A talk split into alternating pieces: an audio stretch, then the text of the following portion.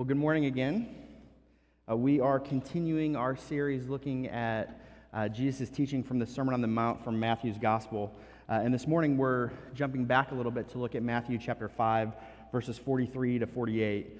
And remember where we've been. The purpose of this sermon from Jesus is to make a community of people who are different from the world because of the gospel in order to make a difference in the world for the gospel.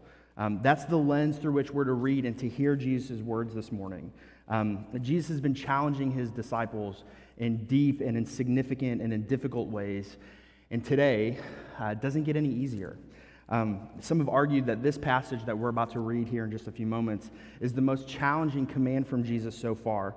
Um, and if you're like me, um, it can be easy to hear these words from Jesus, uh, to love our enemies, to not only return um, to not return evil for evil, but return good for evil, um, even to those who are actively seeking to harm us, to hear that and to go, that sounds great, Jesus.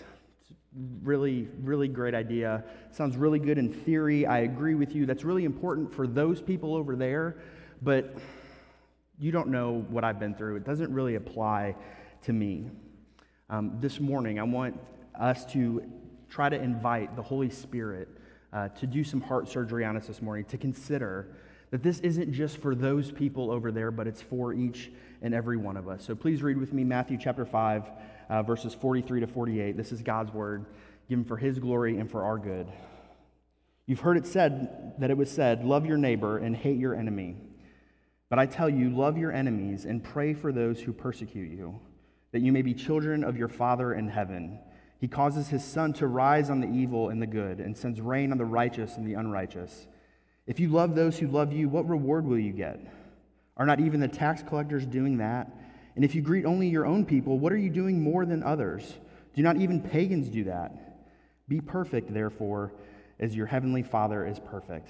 This is the word of the Lord. Please pray with me.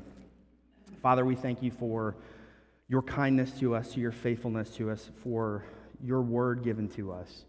We pray that you would soften our hearts, that you would make us attentive and humble to your word. Uh, these words from your son are difficult for us to hear, uh, they're difficult for us to enact. Uh, we don't like them if we're honest. Uh, Jesus, we need you to break our hearts, to help us to see your love for us, to soften us, so that we might reflect the love that we've received from you to those around us. In Jesus' name we pray. Amen. Well, this week, um, surprise, surprise, if you know me, I saw the new Batman movie.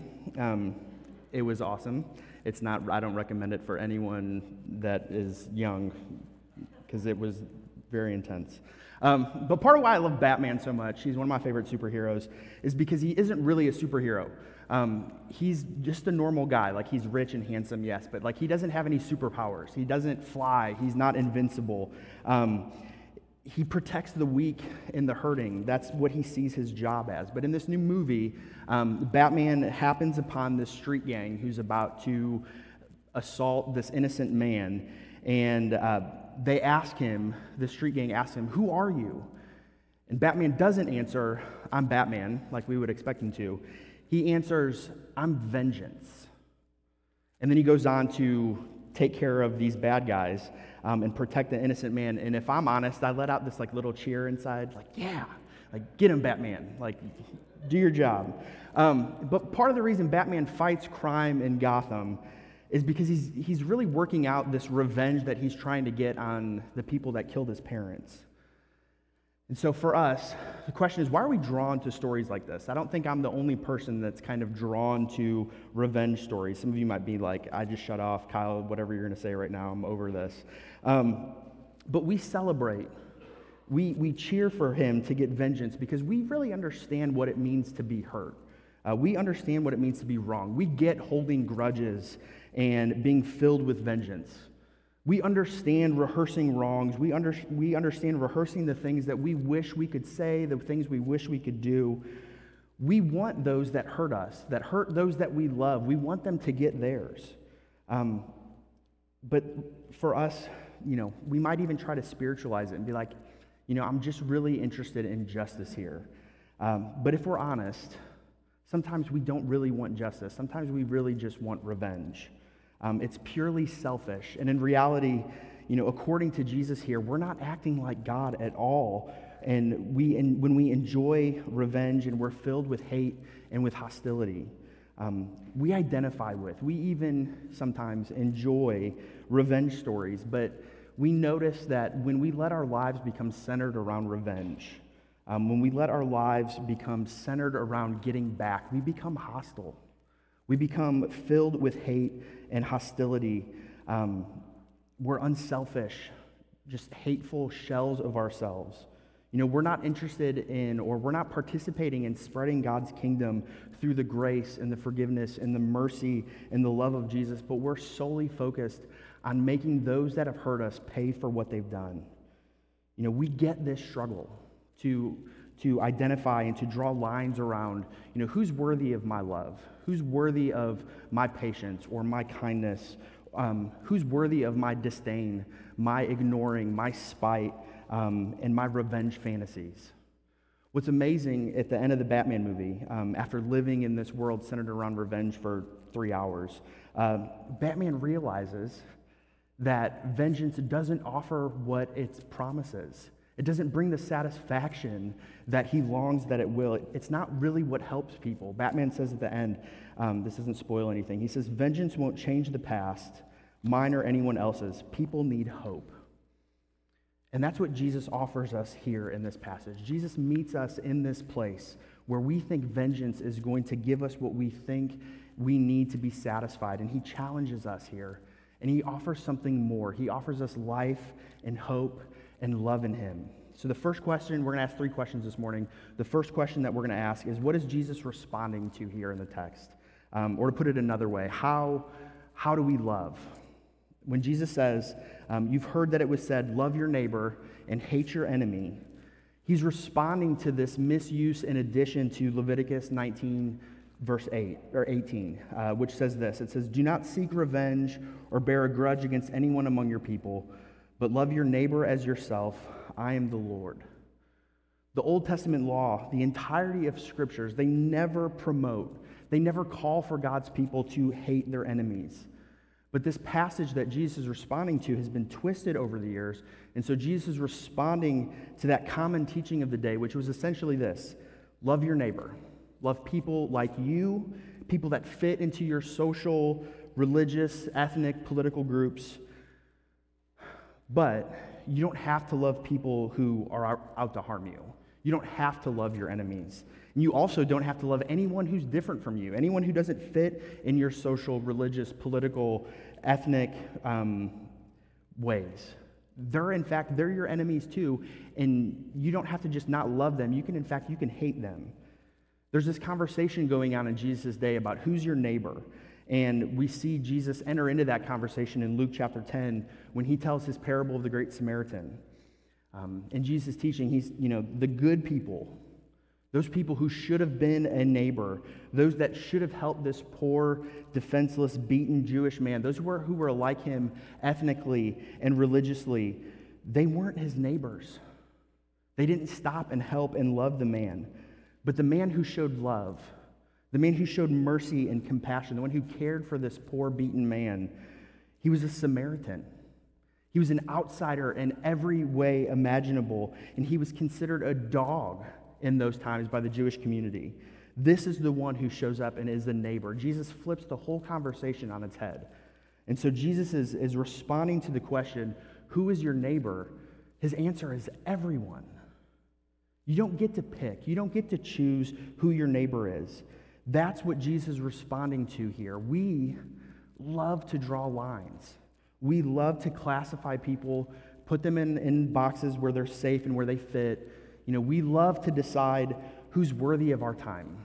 You know, who's worthy of my energy and my effort? Who's worthy of my mercy? Who's worthy of my gentleness or compassion or love? And it's based solely on how different or how alike they are from us. You know, if they're trying to hurt me or my family, I'm free to hate them. I'm free to, to work out ways to cut them down, to get after them, to get revenge, um, whether it's with my words or my actions, with my comments on social media. you know, I'm totally free to get back at them and make them pay for what they've done or what they pay or make them pay for what I, I perceive them to do. But it's not just those who are actively trying to seek our harm that we do this with. It's, it's those that are different from us that we place in this enemy category.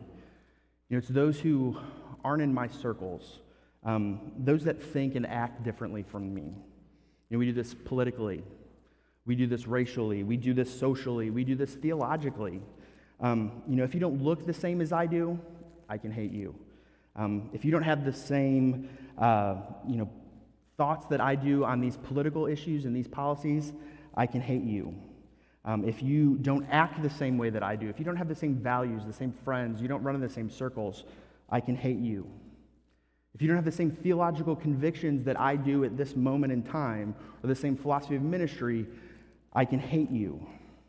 You might be thinking, okay, like, hate's too strong of a word, Kyle. Like, I don't, I don't hate anybody. Um, but let me ask it this way Who do you willingly ignore? Who do you isolate from? Who do you refuse to engage? Or who do you refuse to serve? Who do you refuse to think the best of? Um, who do you want to see just really put in their place?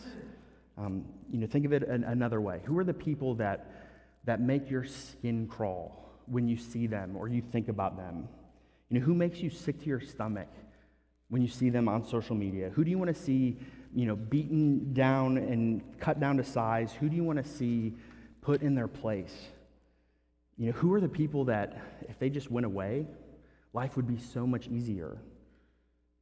Jesus invites us here to repent, to heed his words, to throw ourselves at the mercy of Jesus and that lay ourselves at the foot of the cross for the ways that we refuse to hear his commands and to follow him here.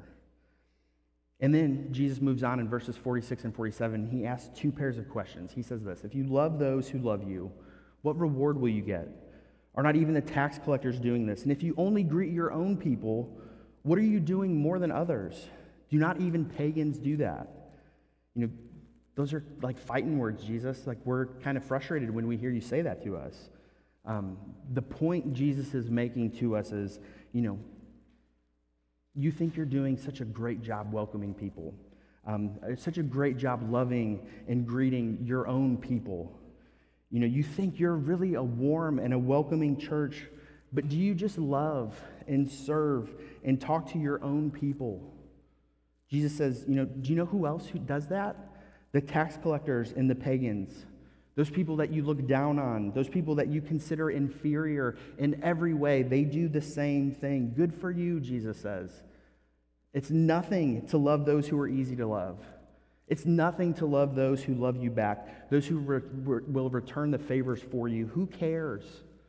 Everyone does that, Jesus says. Even the groups that you hate, they all do that. Jesus presses in. How is that showing God's love and his grace? He reminds us here you're a child of the king. The world isn't your standard for love, God himself is. And that leads us to our next question What's Jesus calling us to here? Or to think about it differently, how does God love? So, how does God love? Jesus calling his disciples, he's calling those that bear his name to live as children of their Father in heaven. In verse 44 and 45, he commands to love your enemies and to pray for those who persecute you, that you may be the children of your Father in heaven. Um, this doesn't mean that if you love well, it, it, doesn't mean that if you can love your enemies out of your own resolve and out of your own strength, then you can somehow earn this new status as children of our Father in heaven. Jesus isn't saying that you can attain this new status as a child of God if you're really good. That's not what he's saying at all. Um, remember who he's talking to. He's talking to his disciples. They're already in, not by their goodness, but by God's grace and forgiveness and his call to them. Jesus is saying to us and to his people, demonstrate whose you are by the way that you love. He's saying, if God is your father, then you'll show that you are his child by the way that you love like him. And that includes loving your enemies. The love that Jesus is calling us to imitate here is God's unconditional love for us. It's this active love of service, of compassion, it's pursuit, it's with great affection, and it's irrespective of the outcome. It's not, you know, if you scratch my back, I'll scratch your back. Um, it's this devoted care and service that's given indiscriminately. It doesn't matter who you are, it doesn't matter what you've done, it doesn't matter if you're good or you're bad, it doesn't matter what you can offer, it doesn't matter if you're following God or you're spitting in his face. If you remember from about a month ago, our sermon on marriage and divorce, love is defined by how our God loves us. And love is this rugged commitment to be with someone as one who's for that person's good and to love them unto God's formative purposes for them. If you look at the rest of verse 45, um, Jesus continues God causes his sun to rise on the evil and the good, he sends rain on the righteous and the unrighteous. God extends his kindness, his benevolence, his compassion, um, his provision to everyone indiscriminately. He's pursuing the whole world's flourishing, whether they love him or they don't. And Jesus calls us as those who bear his name, who call God our Father, to show and to reflect his perfect love by loving our enemies. You know, it, it is true that, that when Jesus returns, he's going to bring judgment on those that do evil, on those that reject him. Um, that's coming in the future. But we, as his followers, we have no right to bring that future reality into the present. We don't know if that person's going to repent. We don't know what their, the status of their heart and their calling is. Our calling from Jesus here in this passage is to extend God's love and mercy and to pray for those who are even our enemies. We're to mirror our Father's love through active love, through active service and prayer, pursuing the flourishing of our enemies. You know, we're to be with them, we're to be for them, we're to strive alongside them uh, for them to become the sort of person that God has for them to be. How do we do that? How do we pursue the flourishing of our enemies? Jesus says, through loving your enemies and praying for those who persecute you. It's active. It's present. It's filled with prayer. It's actions and it's words. It's not disengaged. It's not withdrawn. It's not ignoring. It's present, engaged pursuit, irrespective of the outcome, irrespective of if they change right now or ever. We're called to reflect the love that our Father has given us, not the way the world loves. We're called to love indiscriminately with great patience, with great mercy. And then Jesus tells us, he calls us to pray.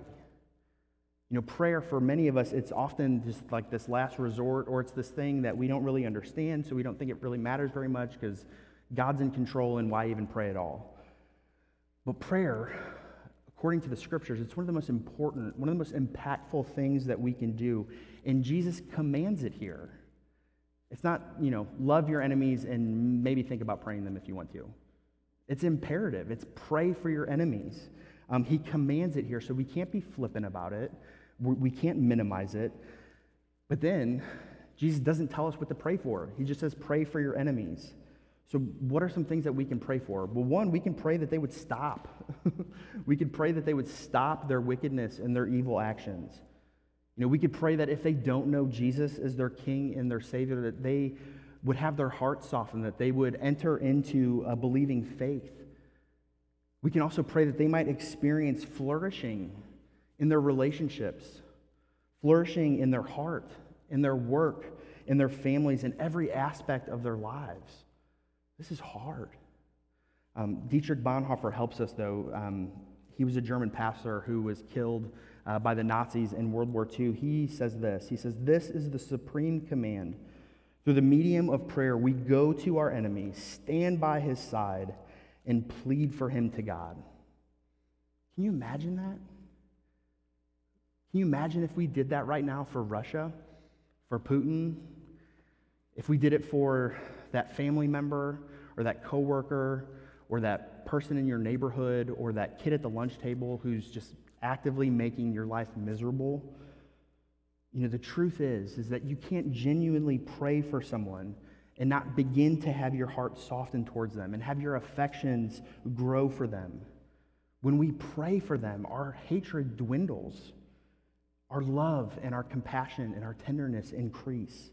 John Stott says this. He says, If our enemies call down disaster and catastrophe upon our heads, expressing in words their wish for our downfall, we must retaliate by calling down heaven's blessing upon them, declaring in words that we wish them nothing but good. Jesus calls us here to repay not evil with evil. We're not called to pursue vengeance. We're called to love. We're called to do them good, to pray for them, to go to God on their behalf. You know, earlier in, in Matthew chapter 5 in Jesus' sermon, he says, Unless your righteousness surpasses that of the scribes and the Pharisees, you will certainly not enter the kingdom of heaven. And then comes this command to love your enemies. And then Jesus finishes the section saying, You know, your standard, it isn't the scribes and the Pharisees, it's God Himself. And then He says these difficult words Be perfect, therefore, as your heavenly Father is perfect. Jesus isn't saying that moral perfection can be attained in this life. Um, we know that from the next chapter when he teaches us how to pray that Brad preached on a few weeks ago. Um, Jesus provides a way for us to continually seek forgiveness over and over again, knowing that we're not going to be like him until we see him face to face. You know, we don't earn entry into God's kingdom by keeping Jesus' standards, but we take our failures, we take them to God, and we plead for mercy, especially when we see that our standard isn't ourselves, our standard isn't those around us, it's God Himself. And if we do that, there's nothing left to do but to plead for mercy. So remember, Jesus is showing us what kingdom life is supposed to be like, what life in the family of God is actually like. Jesus' call for us to be perfect here is a call for us to completely obey God, to, to reflect the fullness and the completeness and the wholeness of his love. He's calling us here to reflect the love our Father shows. We just read it in, in Luke. You know, be merciful as your Father is merciful. If you, you know, if you spend any time um, around our family much, uh, you know that my four-year-old daughter Sawyer is a lot like me. Um, she looks just like me. If you like painted a beard on her face, you wouldn't be able to tell the difference. Um, but Sawyer loves to give hugs and kisses and to communicate value and significance to people through physical touch and affection. And if you hang out with me long, you know that I do that same thing. Um, she gets that from me. So as Sawyer mirrors her father's desire to communicate affection through physical touch, Jesus calling us here to mirror our father's affection through loving the way that he does here. One commentator says it this way the love that he commands is the love that he shows. So that forces us to our last question how can we love like this? How are we supposed to do this? We have to see that we've been loved like God, like this. Uh, Brad read earlier from Romans chapter 5 that says, God demonstrates his own love for us in this. While we were still sinners, Christ died for us. While we were God's enemies, we were reconciled to him through the death of his son. So we have to remember and hold in balance that, that we don't love like God to become God's children. We love like God because we've been loved in this way. And so we love like him to demonstrate that this is what God's family looks like. This is what his love looks like. This is the love that I know. This is the love that I've experienced. This is the way that I've been loved by my Father in heaven. How dare I dishonor my Father by pretending that I haven't been loved this way? So we have to remember and rehearse the good news of the gospel every moment of every day. That we're God's children because of the sacrifice of Jesus. Jesus goes to the cross unjustly, despite his perfection, despite his never having done anything but honor his Father in heaven. And he's mocked, and he's beaten, and he's spit on, and he's crucified. And in those moments hanging from the cross, gasping for air, what does Jesus do? He prays for his enemies. Father, forgive them for they know not what they do. He prays for those who are hurting him. He prays for you and me in those moments. He loves them to death. He pays for all of our sin, all of our lostness, all of our rebellion, all of our failures to love, all of our failures to, to love and to pray for our enemies, everything that is wrong and broken in us, He pays for it. And when we come to him pleading nothing but his mercy, depending on nothing from ourselves, but wholly upon him for grace and mercy, he makes us his children. And he showers us with his love and with his righteousness. And he promises, I will never take this away from you. Because it didn't have anything to do with you in the first place. It is solely because of my love and my commitment and my faithfulness to you. So, if that's true, Jesus invites us to baffle the world by showing his Father's love for those around us, by showing his love, by showing and loving and praying for our enemies, by loving without distinction. Um, when someone has nothing but harm to offer us, that we love them and we're for them and we pray for them because we've been loved like that. We need to remember the gospel day in and day out because the reality is, is if, we're, if we're not following Jesus in this way, if we are holding on to grudges tightly, if we're rehearsing the ways that we've been wronged and we're rehearsing the ways that we want to cut people down to size and we're replaying all of the hurts and all of the pain and we can't let go and we just we can't even stomach to look at the person the reality is is we've forgotten the gospel. We've forgotten the good news that Jesus loves us, that he sent his father, or that his father sent him to die for us when we were his enemies. But he loves us to life and refuses to give up on us and refuses to let us go. His love brings life, it brings freedom, it brings transformation and healing and change. Frederick Buechner says this love for the enemy, love for the one who does not love you but mocks, threatens, and inflicts pain. The tortured's love for the torturer. This is God's love, and it conquers the world. We'll never be able to do this on our own. Never. It can't happen.